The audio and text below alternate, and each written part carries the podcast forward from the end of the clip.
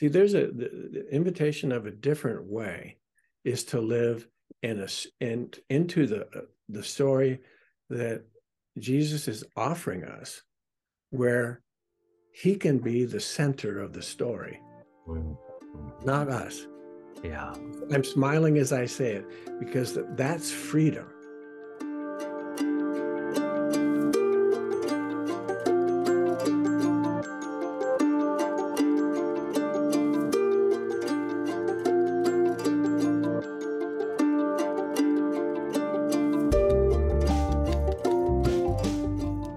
Welcome to the Wellspring Soul Care Podcast. I'm your host, Richard Gotthard, part of the Wellspring team. At Wellspring and Soul Care, we deeply desire to see pastors, leaders, really everyone, lead and serve God from a well tended inner life. Because we realize that the challenges and things coming at us these days can be so overwhelming, distracting, pulling us in so many directions, it's critical that we pay attention to those voices that lead us into deeper conversation with ourselves, with God, and others. And that's what this podcast is intended to do. And so today we get to have a conversation with Chris Hall. Chris served as president of Renovaré, spiritual formation organization, from 2015 to 2022. He was previously director of academic spiritual formation and distinguished professor of theology at Eastern University. And he's the author of a number of books, including The Mystery of God, uh, the Trinity, and Living Wisely with the Church Fathers. So he's pretty sharp. And his book we're talking about today is his most recent one called A Different Way, which is recentering the Christian life around following Jesus.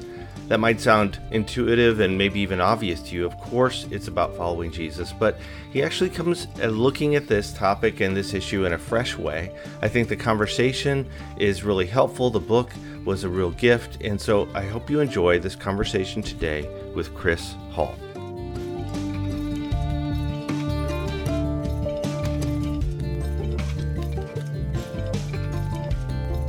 Hall, thank you so much for taking some time to talk to us today. And uh, we're going to talk about the book you've just released called uh, A Different Way Recentering the Christian Life Around Following Jesus. But before we jump into the book, I just thought uh, it would be great to get to know you a little bit. So if you could just tell us a little bit about kind of your upbringing and even and uh, your faith journey a bit, just as you know, as much as you want to jump into that.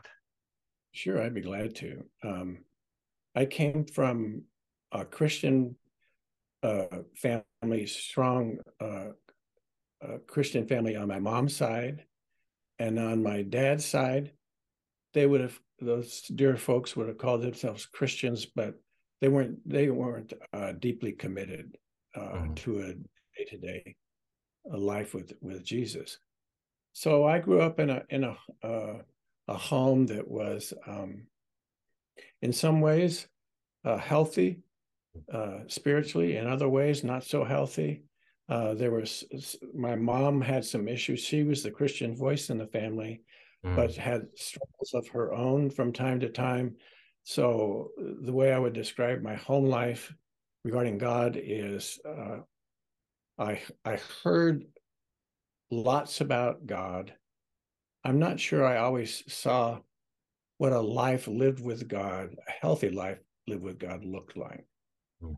And um, in the in the book, I actually in the introductory chapters, I talk about struggles I had uh, when I was very very little. Struggles I had um, with anger. Yeah. And uh, at a young, a very young age, uh, with violence, mm. and that that's that stayed with me for a number of years, and I think part of it, um, I think Rich, part of it was um, that there was a war of sorts being fought over my soul, mm. and it combined with uh, uh, I was I was separated from my mom at birth, and so yeah. uh, she only told me this shortly before she died. So I was never held by my mom mm. for at least a week. Wow which uh, I, I've learned is a recipe for anger. Hmm. And so I was a angry little guy uh, growing up, and I would, it was as though there were comp- how to put it. There were competing voices in my mm-hmm. mind and heart. Uh, mm. A voice longed to to know who God was and what God is like, and a voice that was deeply attracted to the darker side of life. Mm. And so it was very troubling. And it was troubling uh, too. We moved uh, from Phoenix to a, place in New Jersey. Uh, and the place in New Jersey we moved to, my mom decided that we would attend a church in, uh, called, um, oh, what was it called? I think it was called Cathedral of the Woods, but it was out of the classical liberal tradition. Okay. And so I was not hearing a lot about God. Hmm. And and I was watching how people were living. Hmm. And uh, it was disturbing to me, even at that young age. I can remember distinctly, I, I might have been 12 years old, so the hormones are just beginning to kick in.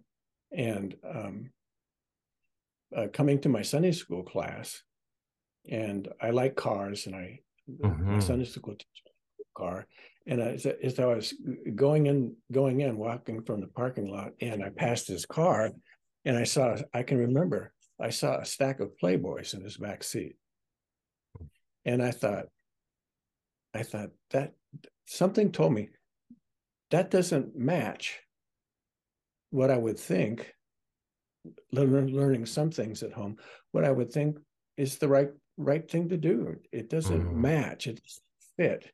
Mm-hmm. And so the the idea of a fit and congruence between what we say and how we're living um, has been very important to me over the years. And with that kind of a background, um, I only came into the kingdom of God. I don't have a, a, a date I can point to, but it was at school at UCLA. Okay. Because I ended I ended up on the West Coast again in in uh, '68, and it was at school. At some time during that time, um, I encountered uh, a group of folks, friends of mine. Some were involved in athletics at UCLA, and um, they were knuckleheads like I was, yet wanted to know God too. And um, so there were a group of us through the guidance of uh, someone with a campus ministry at UCLA, who uh, we kind of all came in as best we could into the kingdom of God together, and we started uh, we started to learn and grow and uh, help one another, and and and uh, it, some of those guys are, are still friends of mine to this mm, day.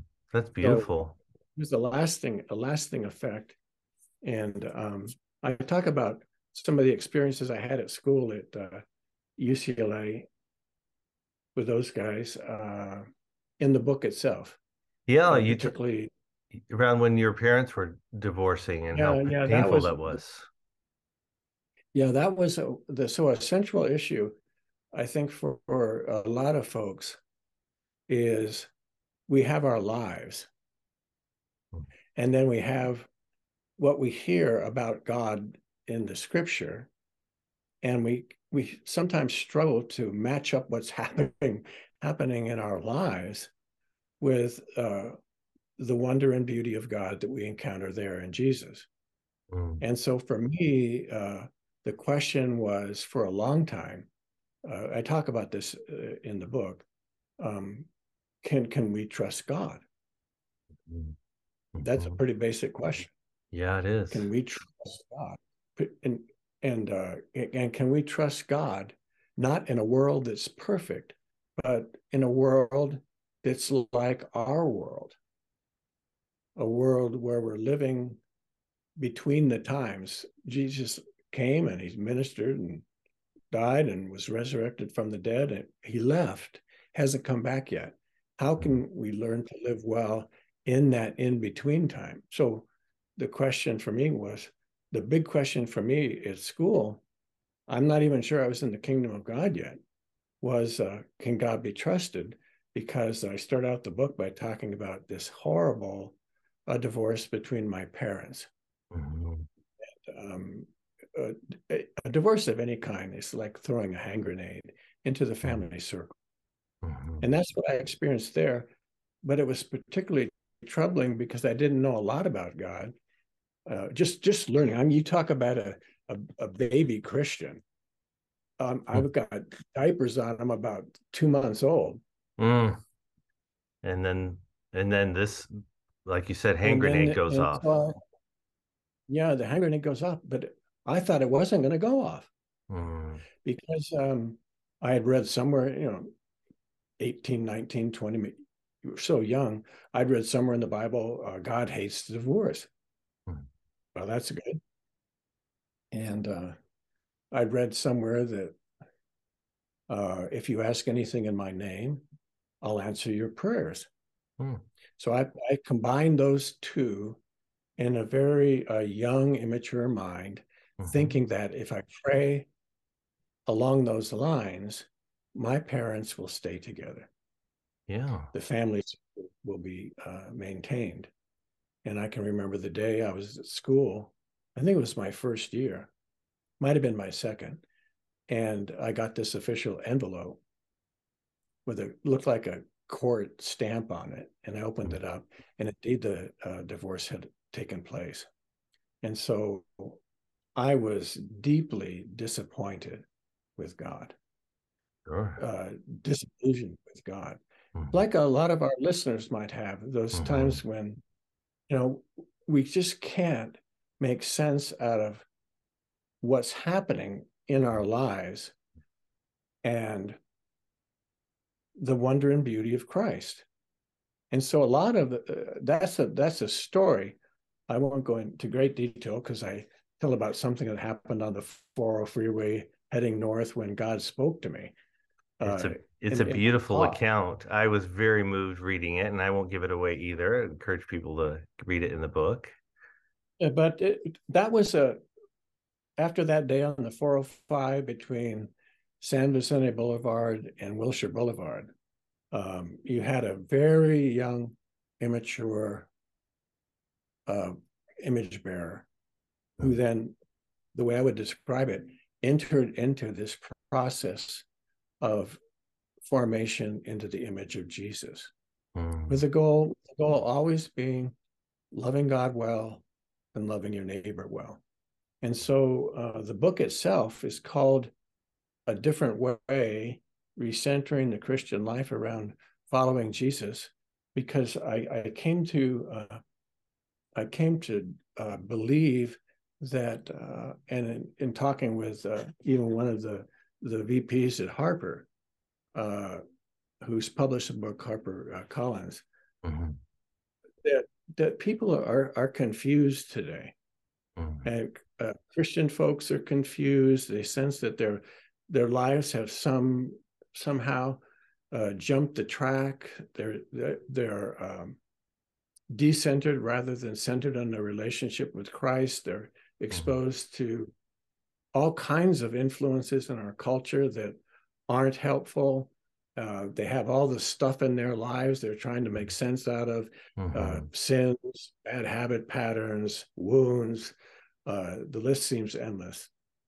And yeah. so I, w- I wanted to write a book to help folks like that, God's precious mm. image bearers. Mm. And so that's that's what you get in a different way.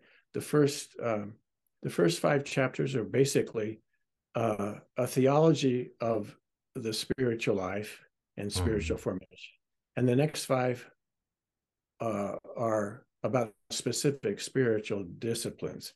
When I was talking, you know, I was so encouraged when Harper Collins, uh, under the their label Harper One, wanted to publish the book because uh, I knew one of the senior VPs there, hmm. and he he and I were talking because I'd known him for a long time, and he's he's a he's really a good guy, a wise guy, but fairly direct. Hmm. And so we were, I was, I was, you know, everybody wants to get a, a book published with Harper Collins. It's one of the big five.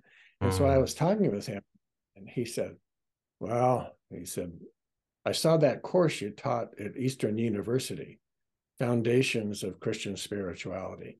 And that was a, a course that was actually uh, filmed at Eastern on, on spiritual formation. It was called, again, Foundations of Christian Spirituality. So he said, he said, uh, I like that course. Hmm. A book about that course. Hmm. And I said, well, okay. Uh, and then we were talking about the book. And in that conversation, we started to toy with this idea of a different way. And so he said, write a book on that course. Uh, I don't want an academic book. Hmm. I don't want that. And I want a book with lots of stories. Yeah. And I said, right, I'll try to write it. And he said, and there's no guarantee we'll publish it. Oh, okay. Yeah, no contract signed or whatever. So uh, I wrote the book and occasionally would talk to him. And uh, finally he said, I, am going to talk to the president of the company. Mm. And, and he, he had seen the final manuscript. He seemed pleased with it. I felt, uh, Richard, I felt like I was being very directly, and I don't want to over spiritualize what I had the sense I was being very directly guided mm. as I wrote the book. Mm. An illustration would come to mind. Uh, there's a chapter, for example, when I use the illustration of a fun house mm-hmm. and talk about distorted views of God that we can have and, and call them fun house views of God. Yeah. That that I can remember the day I was sitting at my computer and that image came to mind. And the book uh, just in a, in a manner of speaking, I took my life, I shared things in this book that I had never shared with anybody in print. And this, mm. I think this is the the first uh, popular level book I'd, I'd written. A lot of my work has been done on ancient Christianity. Mm. But in this book, I was as practical as I could be. And I felt at times, not in an inappropriate way, but at times I was transparent felt extremely vulnerable, especially sure. the stories about the divorce and, mm. and my background as a, as a little boy and growing up. Uh, but I felt like the Lord was saying, yeah, you can share those. They'll help somebody. So um, I hope they do.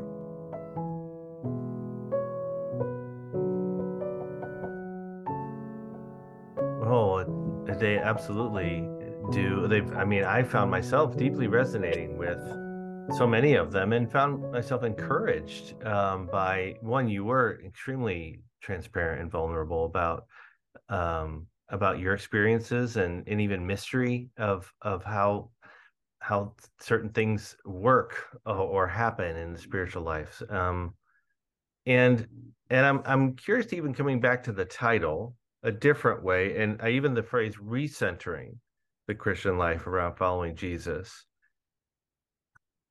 I think it's true that the Christian life has, for many people today, and we're let, let's say the we'll just say the West in the United States and beyond, is uh, maybe not clearly centered, if you will, on following following the way of Jesus. What what are other competing things that you see uh, people are what gets centered instead of Jesus or following Jesus in for for people that call themselves Christians today? Oh, there's a host of things. Mm-hmm. A host of things.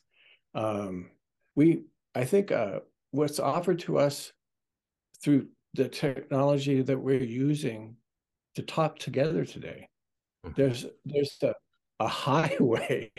I can put a, a highway of influences that we're constantly exposing ourselves to.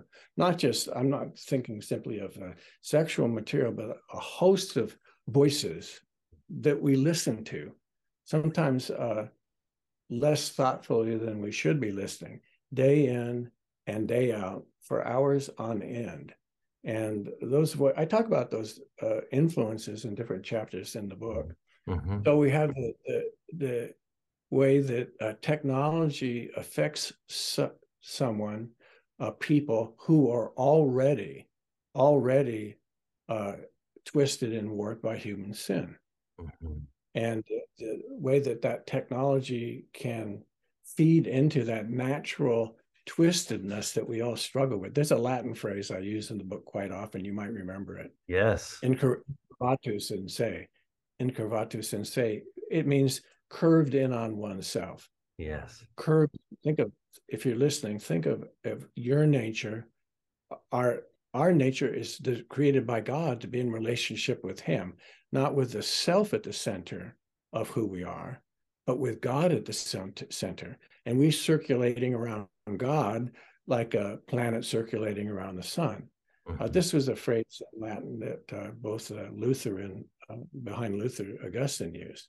But so in the, in the uh, with our original parents, because of that sin, something happened that's terribly harmful to human nature, and it caused us to curve in on ourselves.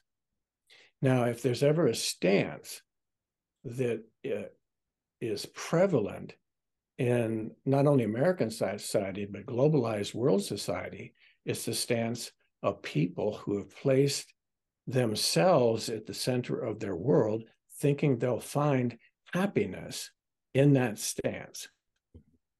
And what they find instead is utter misery. Mm. Misery, because we're not wired to be at the center. Uh, Jesus will talk, talk about that a lot. He says, He who saves his life will lose it. He who loses his life for my sake will save it. So uh, if we put ourselves at the center, we're going to end up imploding spiritually. And so I have concerns about the narcissism, if I can use that word, the mm-hmm. narcissism that Christian culture, mm-hmm. uh, Christian celebrities, uh, mm-hmm. and so where the goal seems to be, I want to become well known.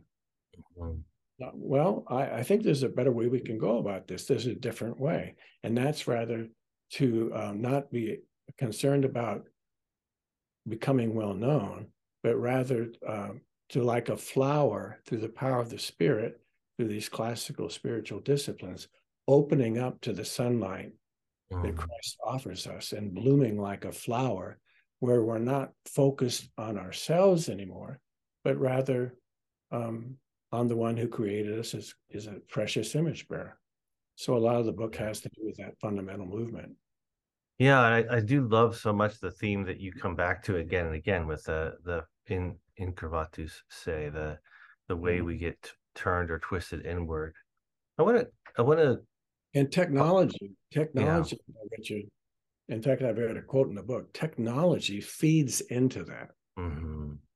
The people producing the logarithms and uh, programs and so on know that that's our default position, and they yeah. feed that uh, that tendency within us and it's the last it's the last the last thing we really want fed but what actually we want to do is to kill that tendency yeah christ bring us back to life in a different way that's right it's it's actually fascinating even you talk about literally curving in on ourselves that um, that their doctors are discovering now that young uh, young men and women are actually experiencing physical um, modification, if you will. Their necks and so on are being bent because they are so used to walking uh, and and sitting and every which way looking down at their device at their phone. Oh my goodness! And so it's li- literally we are literally turning in on ourselves and shaping and reshaping our our even our bodies around the technology that is in front of us.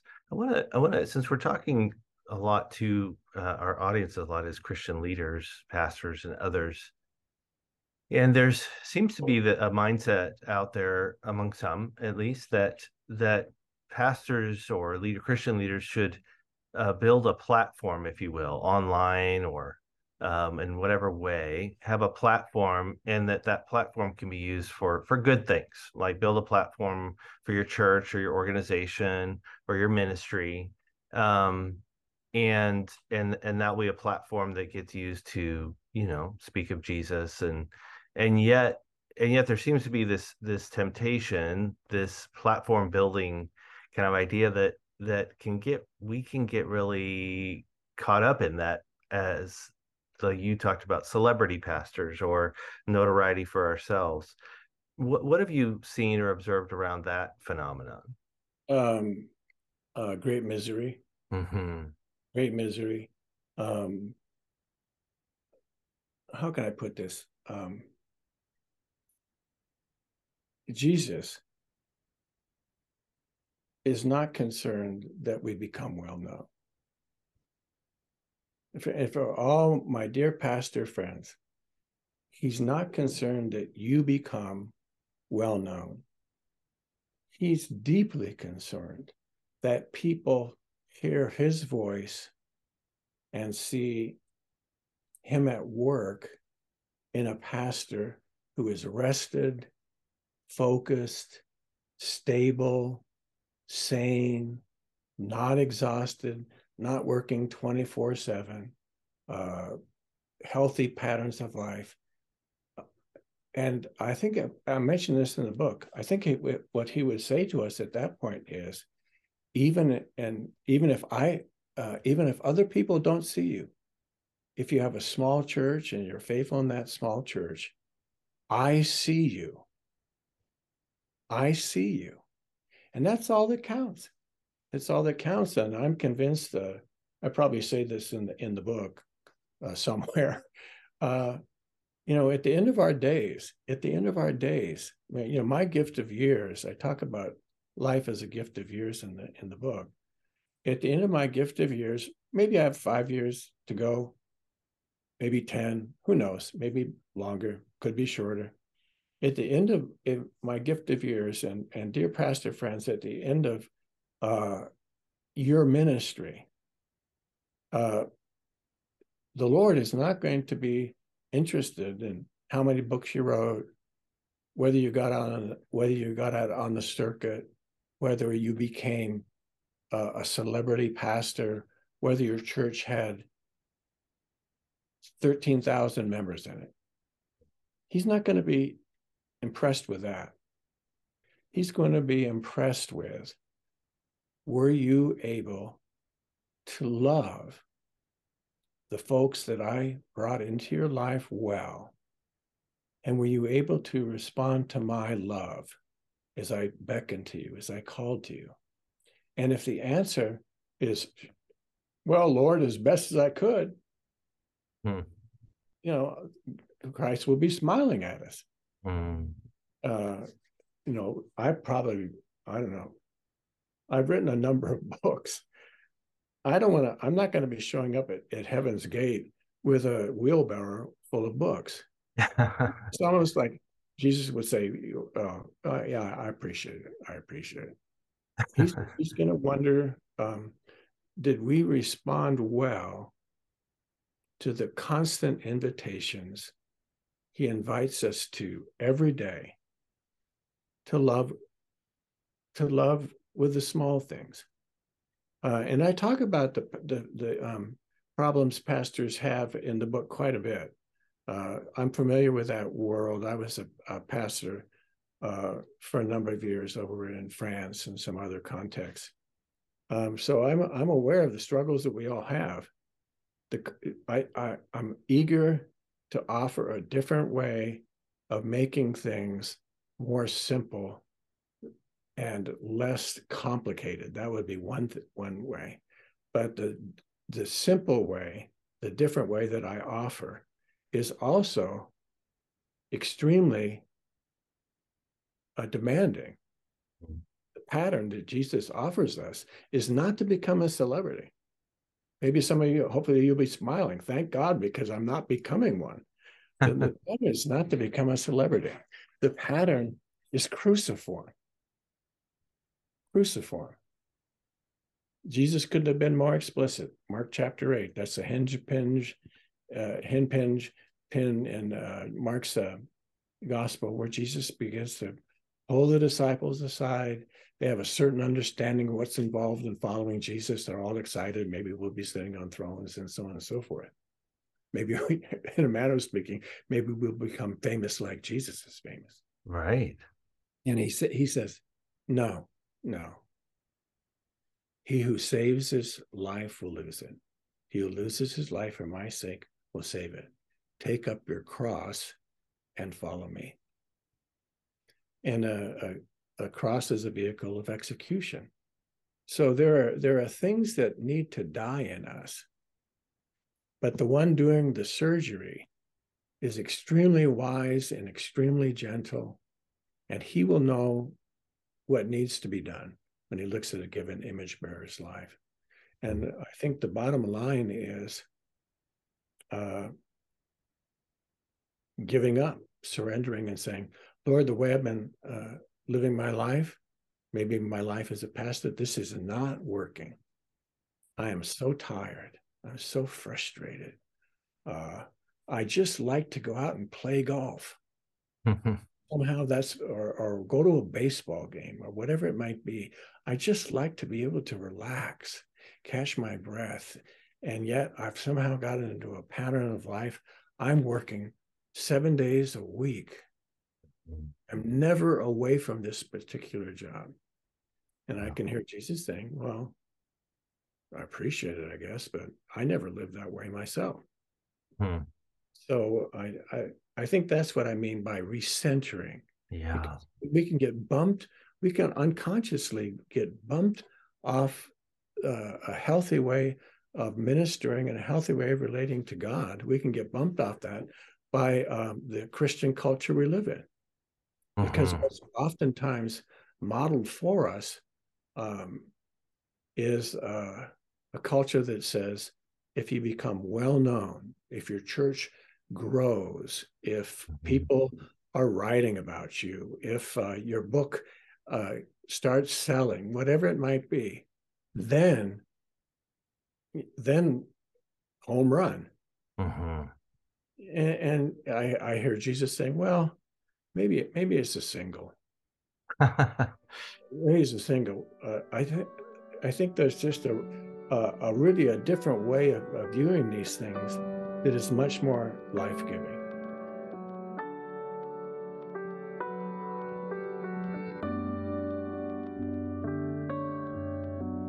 As you said, the first part of the book is this uh, sort of a foundation spiritually for uh, a life with God, and then these practices. I'm I'm curious again, especially for pastors, as you think of your own uh, both uh, experience as a pastor and now seeing many in ministry for many years.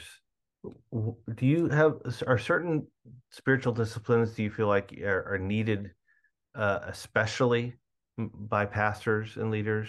Yeah, I do. So almost, almost anything can be a spiritual discipline almost anything. Uh, but the ones that I think are particularly Im- important in light of the speed and the workload of mm-hmm. pastors, slowing down, learning to slow down, mm-hmm. learning to quiet down. Mm-hmm. So I have a chapter on the discipline of slowing, mm. the discipline of, of quieting down. Um, I've got a chapter, uh, it would be classically uh, known as the discipline of simplicity. Mm-hmm. Now, simplicity, oftentimes we hear that, well, I have to spend my money better and uh, buy cheaper and so on and so forth, issues such as those. No, that's not, that's not at the heart of simplicity. Uh, the heart of simplicity has to do with the willingness to stop living a duplicitous life. Mm-hmm. Now, a duplicitous life is one that's characterized fundamentally by falsehood. Where we're, do my dear pastors listening in, do you find that the life that you're speaking, you know that the life that you're speaking is so radical, it's significantly different from the life that you're living, even mm. if you're the only one who knows about it, that disjunction. So simplicity is really uh, learning about, learning to, how would I put this? Learning to tell the truth with your life. Mm. To tell the yeah. truth life, not speaking out both sides of your mouth. Mm-hmm. And I mm-hmm. give a, a couple of examples um, in that chapter uh, from a couple of Renovaré folks. One, Juanita Rasmus, an African American pastor living in Houston, and another, Rochelle, Rochelle Parham, who both talk about this struggle to constantly meeting people's expectations, mm-hmm. never getting enough rest, uh, so concerned about how they're being perceived. And duplicity is constructed on appearance. In fact, um, I, I, just want to want to read uh, just briefly here what duplicity, duplicity sounds like. Now we're talking about simplicity. So what I did was I uh, looked up the Cambridge Dictionary. I looked up the word duplicity. We want simplicity. Duplicity's got that prefix duo, 2 mm-hmm. Mm. This is what I found. None of these are going to make you smile. A crock of, mm. artifice, bad faith, be a pack of lies, mm. canard, feed somebody a line, fib, fiction, flim flam, forked tongue, lie, mythologize, perjure, polygraph, stretch the truth, white lie, whopper. Mm. Now, those wow. are all words that were in the dictionary related to duplicity. Uh, simply put, duplicitous people lie a lot mm. with their words and with their lives. And we know, at least at the beginning, we know we're doing it, and it's troubling. And at, at night, when we had a long week, we might have even spoken well in church, people applauding us. We know when we hop in the sack at night what the truth of the matter is. And so I, I wanted to write that chapter along with a chapter on slowing because this, I think, I think these uh, dear Im- uh, image bearers who are pastors, they want to live lives of integrity. Mm-hmm. They want to live a life that fits together. Yeah. They, they want to live a life that's congruent. Mm-hmm. No, we're not going to reach perfection uh, this side of heaven. But people know when they run into somebody who's moved into that kind of deep simplicity, they know it and they're attracted to it. Mm-hmm. And they also know when they run into somebody who's speaking out of both sides of their mouth. Mm-hmm. Somebody who might be talking about controlling anger, and yet in the office all week long is terribly angry. Mm-hmm. So that it the the book is really a, a, a, gentle effort to provide a different way. I yeah. and my general sense is that people who who are reading the book are walking away uh, encouraged, not mm-hmm. dis. Uh, Absolutely, I feel like they got hit with a two by four, or they I threw a bucket of ice water in their face, that kind of thing. But I think that that they walk away um, encouraged, realizing it really is possible to change. Yeah, in fact, one of the things I love about the book is throughout the book, it's just peppered throughout with little boxes, if you will, that have that invite people to consider, or here's something to reflect on, or a step they could take, or pray this at this moment. And so, very practical, doable steps that people can engage in. One of the things I wanted to come back to in terms of when you talk about the gift of years, and you have this wonderful exercise where you invite people to look back over different decades yeah, yeah. of their lives. And I really love that because, you know, maybe people are familiar with like a life map idea, but you had a couple of different lenses. Um, could you talk about the lenses you invited people to look through as they consider the, the years they've lived? Yeah. So I did this myself. Mm. So I um, thought of the uh, actually that idea of a, mapping out your life and praying through the decades of your life came to my came to me as I was writing. Mm. I thought, I wonder I wonder if we can uh, do this. And so one of the things that came to mind, well, how how should how should we go about this? So, you know, I'm I'm now 73 in my 74th year, so I've got uh, eight decades. Hmm. Uh, and then, so I went back to say 1950 to 1960, and uh, I asked myself the question, well, who are the significant people in those years. And some smiles came to me and some sad faces. So, so who are the significant people you might pray through in your first decade? Say you've lived uh, 50 years, so you've got five decades. Uh, we break them down. Who are the significant people?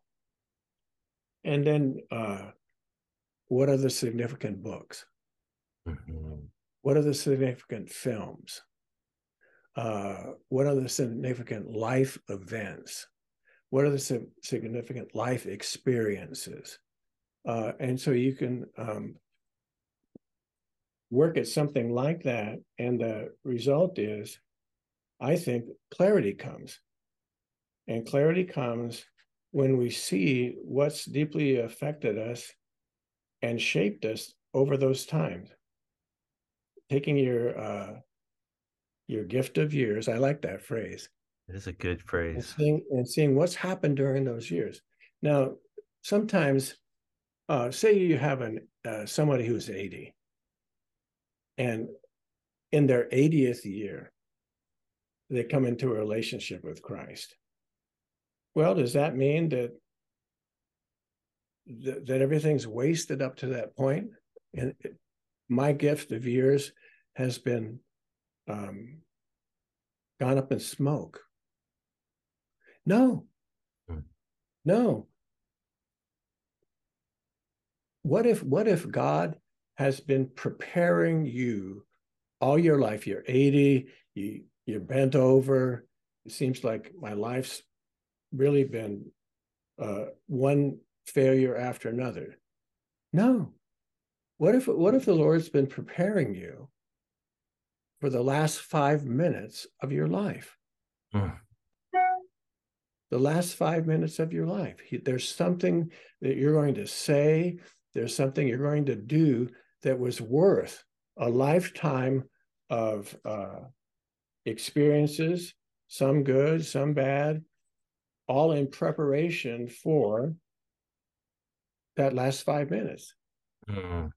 Uh, God, God's in, God, God can well redeem time. Yeah, will redeem uh, the time in our lives. So, uh, just to be a little bit repetitive, I I think that's important in the spiritual life. So, what are the significant ideas that have formed and shaped you? How about the significant books and films? Yeah. How about significant life experiences and events? How about significant experiences?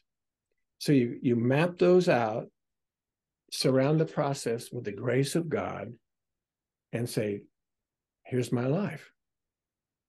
Here's my life. That's it's not over yet. It's not over yet. That's beautiful. I, I, and I love those lenses. I do. I love it. Particularly, I think books or and or films, depending on the person. I think that those uh, shape us. And I love you listed. C.S. Lewis had some of his there, and and I think you know for many there's ways that maybe even a, maybe even a movie shaped someone in a way that they hadn't really reflected on. But just to note, look back and like, oh, I've been living in light of that story or what what story am i living into and then yeah, that's a good way to put it yeah yeah what's what story am i living into mm. See there's a the, the, invitation of a different way is to live in a in into the the story that jesus is offering us where he can be the center of the story mm. not us yeah. I'm smiling as I say it because that's freedom. That's where freedom is found. I don't have to be at the center. And he still sees me and loves me and is fully aware of whatever I've discovered in praying through the years yeah. and is more than willing to uh, forgive whatever needs to be forgiven and and to really uh, bring life and uh, luxuriant living, flourishing living out of what sometimes looks like burnt over territory. As far as I can tell, that's the gospel. Mm-hmm. At the end of the book, it was, uh, you know, at the end of the book, I think it's maybe on the last page or next to last page. Um, I, as a, uh, as we've shared, is is a young guy, probably up to the age of 21, 22, and even into my early 20s. Had a terribly difficult time loving other people. And my and the people who knew me best knew that to be the case. And at the at the uh and I thought, in fact, at the little Jesus Street Bible School I taught at and was a student at first and later taught at this unaccredited Bible school. One of the teachers once was talking about love, and he looked at me and he said, We all know that Chris can't love. Oh, oh no. He said, he said that. And I, I, I thought, yeah, yeah, I knew it was probably true. It was a little discouraging. Oh, I, I still remember it.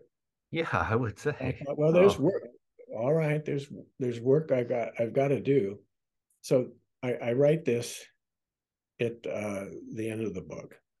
I remember a conversation I had with a friend who had not seen me for a long stretch.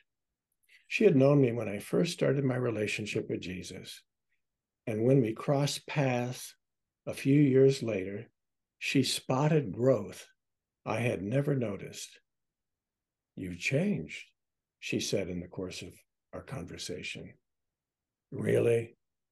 I asked somewhat skeptically. Oh, yes. Now you can love. When I first met you, you couldn't. Her words encouraged me and gave me hope. Mm-hmm. So, as you keep in step with Jesus on a different way, be patient with yourself. Slow, small steps with Jesus do add up. Wow. That's beautiful. Wow, it's such an encouragement. Hmm. Can I read? Can I read to our friends the last uh, paragraph? Please do. Yeah, because I, I was trying to think. Well, how how should I end this book? Well, anyway, for what it's worth. yeah. Our journey together on a different way has drawn to a close, at least in the pages of this book.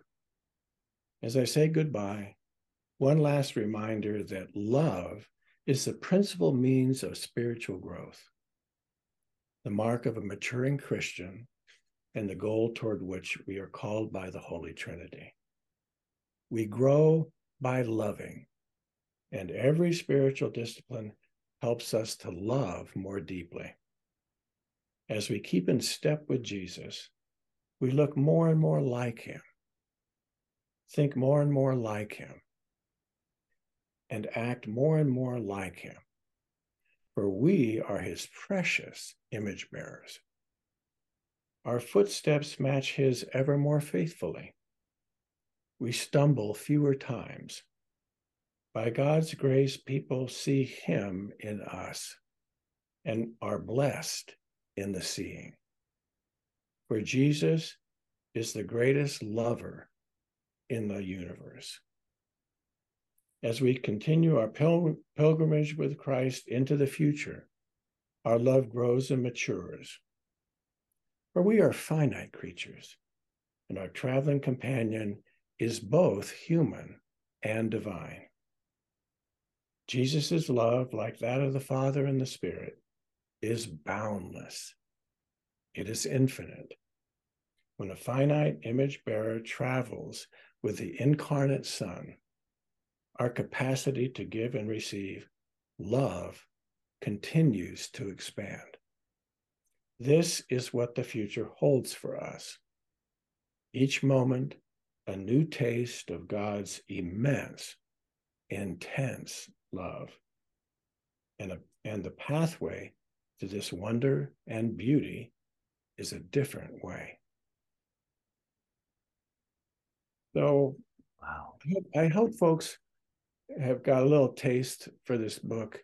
Mm-hmm. I felt like it was the first book that I felt like I was not only offering my, my mind to the reader, but I was in some ways offering my heart and uh, hopefully that'll help them it's it really is a gift of a book and i and i personally just was so benefited from it as i got to read it and and sit with it there's some uh, places that have really marked me. I, I want to.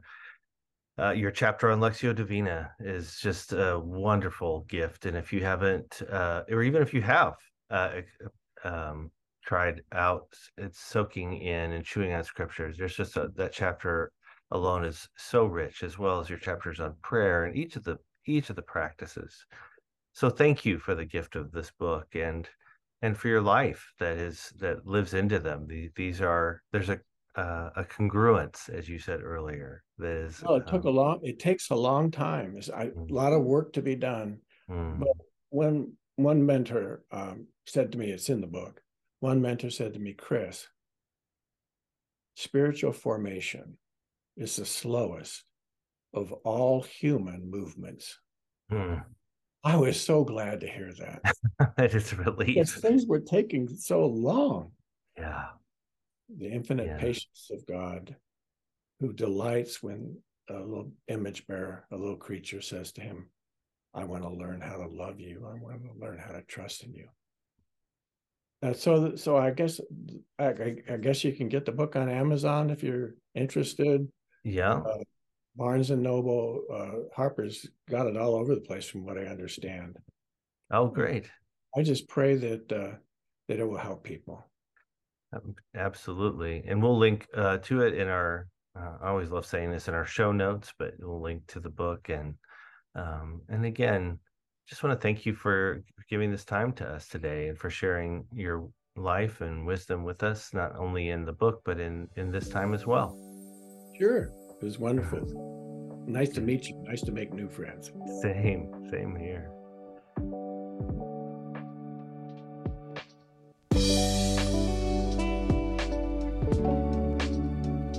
Thanks so much for listening to today's conversation. We hope it's been helpful to you, and we'd love to serve you in any way we can at Wellspring. For more information about who we are and what we do, please go to wellspringca.org or look us up on Facebook. Just search under Wellspring. Until next time, grace and peace.